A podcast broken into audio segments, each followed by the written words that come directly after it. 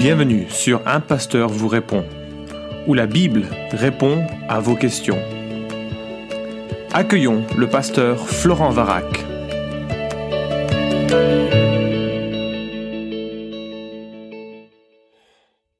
Alors la question du jour est la suivante. Bonjour, en lisant les passages parallèles de 2 Samuel 5 et 6 et 1 Chronique 13 et 14, je m'aperçois qu'en 2 Samuel, l'affermissement de David et la guerre contre les Philistins sont relatés avant le transport de l'arche et l'épisode de Uza, alors qu'en 1 Chronique, le transport de l'arche vient avant la guerre contre les Philistins. Je me demande pourquoi la chronologie de ces deux événements n'est pas la même. Merci pour la question. Euh, ce qui est super, c'est que ça euh, relève une lecture euh, attentive et attentionnée du texte. Bravo. Je trouve que c'est toujours génial quand on essaye de, de, rentrer dans le texte, de mieux le comprendre et de le comparer, notamment lorsque l'on a des récits qui sont en parallèle. C'est le cas de, de, des livres de chroniques avec les livres de rois ou bien les livres de Samuel. Alors, avant de rentrer dans le fond du sujet et puis d'aborder ta question proprement dite, je ne sais pas si tu savais que pendant des siècles, euh, la chronologie des rois de chronique et la chronologie des rois de un roi et deux rois étaient irréconciliables. Au point que, pour les critiques, c'était vraiment du, pain béni, enfin, si je peux me permettre l'expression, pour contester l'autorité et la fiabilité de la Bible. Et bien sûr, le concept de l'inhérence était vite euh, euh, contesté parce qu'il y avait des différences irréconciliables dans les chronologies, donc dans les événements que nous rapportait le livre euh, des rois et le livre des chroniques. Et ça a duré des siècles jusqu'à ce que Edwin Thiel, dans, un livre qu'il, euh, qui s'intitule, que je le retrouve, The Mysterious Numbers of the Hebrew Kings, les nombres mystérieux des rois hébreux, jusqu'à ce que Edwin Thiel, au siècle dernier, trouve la solution et explique euh, ce qui était de la euh, de, de ces problèmes de, de, de euh, différence dans la chronologie des rois. Et il faut donner aussi le crédit à un certain nombre de, de prêtres érudits euh, belges qui, un peu auparavant il, mais il n'était pas au courant de, de, cela. On était bien avant Internet et la diffusion des informations était plus était moins moins facile.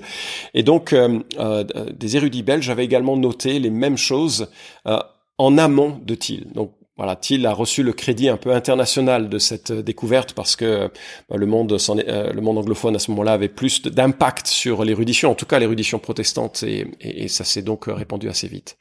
Bref, et il a montré que trois principes avaient présidé à la rédaction de ces euh, ouvrages. Premièrement, on comptait la première année d'un règne, parfois une seule fois, et parfois deux fois, parce qu'on estimait que l'année commençait avant le début de l'année officielle devait être comptabilisé comme une année complète. Donc ça créait euh, un niveau de, problème et que cette règle faisait que parfois il y avait des, des différences. Deuxièmement, que parfois le règne était comptabilisé alors qu'un roi rival était encore au pouvoir, ce qui décalait énormément l'ensemble. Un peu comme quand, quand est-ce qu'on dit que David était roi? À partir de son onction ou à partir du moment où il a été affermi et reconnu par l'ensemble des, euh, des euh, de, son peuple. Donc ça a créé aussi des, des divergences. Et enfin, et c'était le plus spectaculaire, c'est splendide de précision d'ailleurs, c'est qu'il a observé que le royaume, ou il a pu démontrer que le royaume de Juda comptait le règne à partir du mois de Tishri en automne, alors que le royaume du Nord comptait le règne à partir du mois de Nissan au printemps. Deux grandes fêtes qui euh, permettent d'expliquer que le début de l'année pour les uns c'était à ce moment-là et pour les autres à ce moment-là, en tout cas les débuts des règnes étaient comptabilisés en ces termes. Et avec ces trois principes, Thiel a su harmoniser les données qui semblaient jusque-là irréconciliables. Et c'était vraiment un bel encouragement pour tous ceux et toutes celles qui, sans pouvoir dire pourquoi, tenaient mordicus en la fiabilité et la fiabilité historique de la Bible. Et donc c'était, je voulais juste raconter cette histoire parce qu'elle est probable qu'elle sorte pas trop dans des questions de tout pour sa gloire, mais euh, pour juste pour te montrer à quel point la Bible est fiable, même si pendant longtemps parfois on n'est pas capable de le démontrer parce qu'il nous manque des données ou il nous manque des clés de lecture qui ne seront disponibles qu'ultérieurement. Alors, je reviens maintenant à ta question et de réfléchir à cet ordre différent des événements que l'on trouve entre un chronique et le euh, entre deux chroniques, je crois, je sais plus les, références, je vais regarder de nouveau entre deux Samuel pardon et un chronique. Alors comme je suis pas un expert de l'Ancien Testament et que j'étais paresseux sur ce podcast, j'ai euh, envoyé un mail à deux de mes amis qui sont euh, beaucoup plus au courant que, moi. D'un côté, il y avait Guillaume Bourrin qui me dit la chose suivante.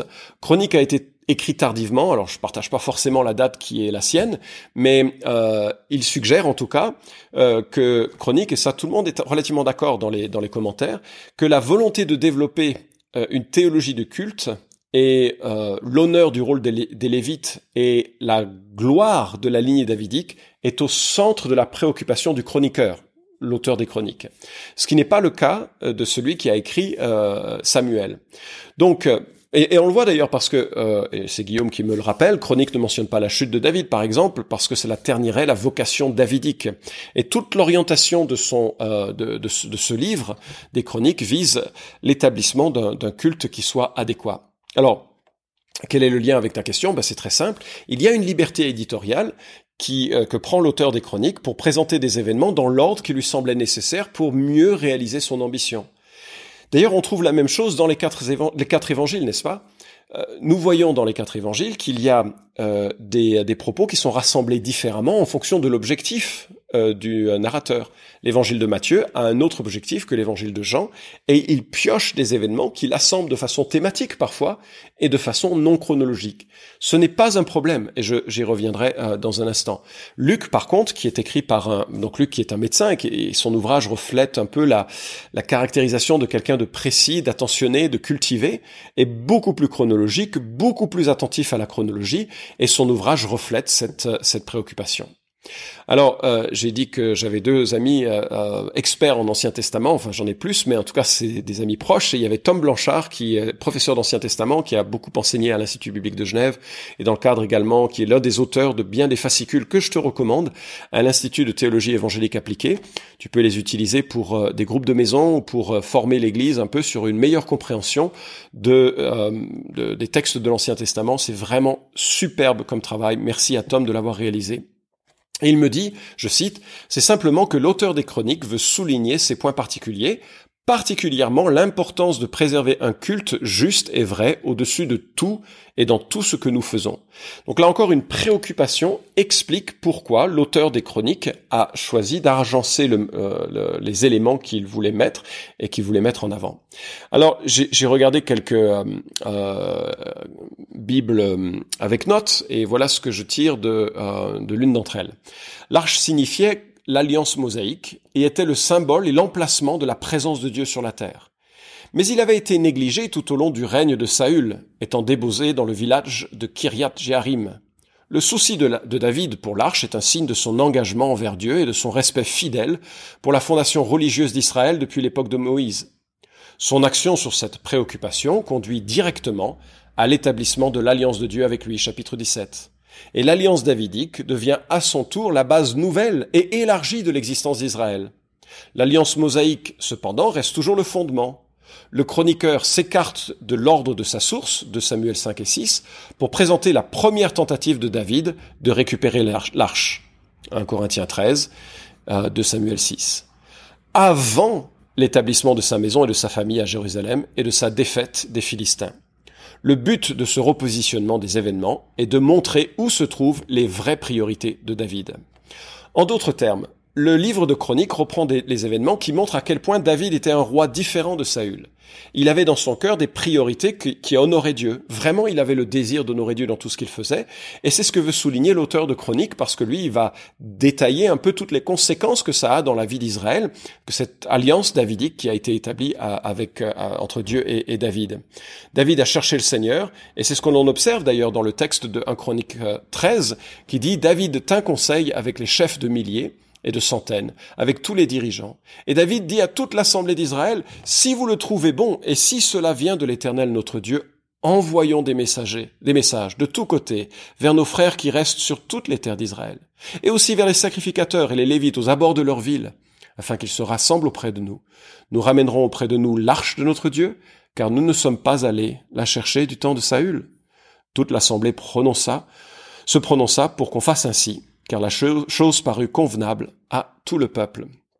Et tu vois, il y a vraiment ce, souci euh, de la part de David d'honorer Dieu, de faire ce qui est juste et de ce qui est droit, ce qui n'était pas la préoccupation de Saül, et le chroniqueur veut le souligner.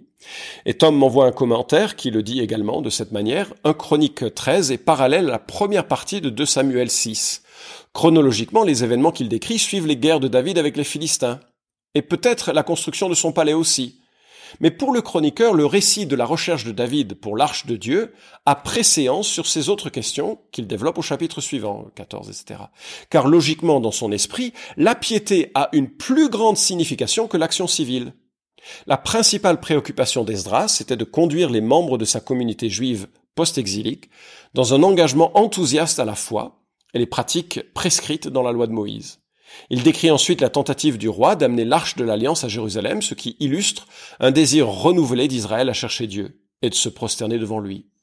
Même la suspension temporaire de la tentative de David, tu te souviens de ce qui s'est passé, est devenue une démonstration de la nécessité d'une conformité exacte aux normes divines pour le culte, tandis que la bénédiction qui a suivi les soins d'Obed-Edom illustrait la récompense positive de Dieu pour la fidélité. Fin de citation. Et en fait, euh, si tu prends deux livres d'histoire qui racontent une guerre, et tu prends ces deux livres euh, comme étant ayant selon deux auteurs ou par deux auteurs qui euh, abordent le conflit, chacun de la part des armées adverses, tu réaliseras que bien des choses seront omises de part et d'autre pour souligner plus noblement la part de, de, leur armée. Et c'est un peu ce qui se passe avec euh, Chronique. Il y a, il y a, beaucoup de difficultés dans l'établissement du règne de, de, Dieu dans la théocratie qu'était euh, Israël. Et, et donc le, le, chroniqueur veut souligner certaines choses principales, et donc il a décidé d'agencer le récit pour montrer de façon euh, plus vivide dans son récit pourquoi Dieu fait une alliance si, ou pourquoi l'alliance davidique est beaucoup plus importante et pourquoi le culte euh, lévitique est si, si important euh, dans la, la suite de la vie d'Israël? Alors est-ce que ça crée un problème avec euh, l'autorité, la fiabilité des Écritures? Pas du tout. Pourquoi? Ça créerait un problème s'il y avait des marqueurs temporels exclusifs et absolus. Par exemple, si nous trouvions des expressions comme Premièrement, il y a eu ça, trois jours après cela, il y a eu ça, un mois avant, il s'était passé ceci, deux mois plus tard, il s'est passé ceci, et s'il y avait des contradictions formelles.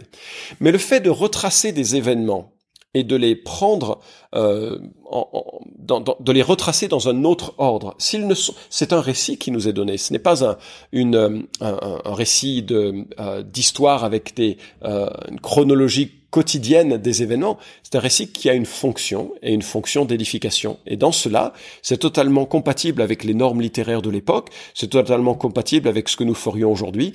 Euh, il y a plusieurs manières de raconter la, la de Seconde Guerre mondiale et on commencerait parfois par selon ce que l'on a envie de, de, mettre en avant par certaines de ces, par certaines situations et pas par d'autres où on les placerait différemment pour que le lecteur qui commence à, découvrir ce, thème soit conduit à, réfléchir selon la perspective de, l'auteur. En cela, j'espère t'avoir convaincu que, premièrement, cela s'explique très bien, et deuxièmement, cela ne génère aucun, euh, problème vis-à- -vis de la fiabilité de l'écriture. Merci d'avoir écouté cet épisode d'un pasteur vous répond. Posez vos questions en nous envoyant un email à question@toutpoursagloire.com. Retrouvez cet épisode et tous les précédents sur notre site toutpoursagloire.com.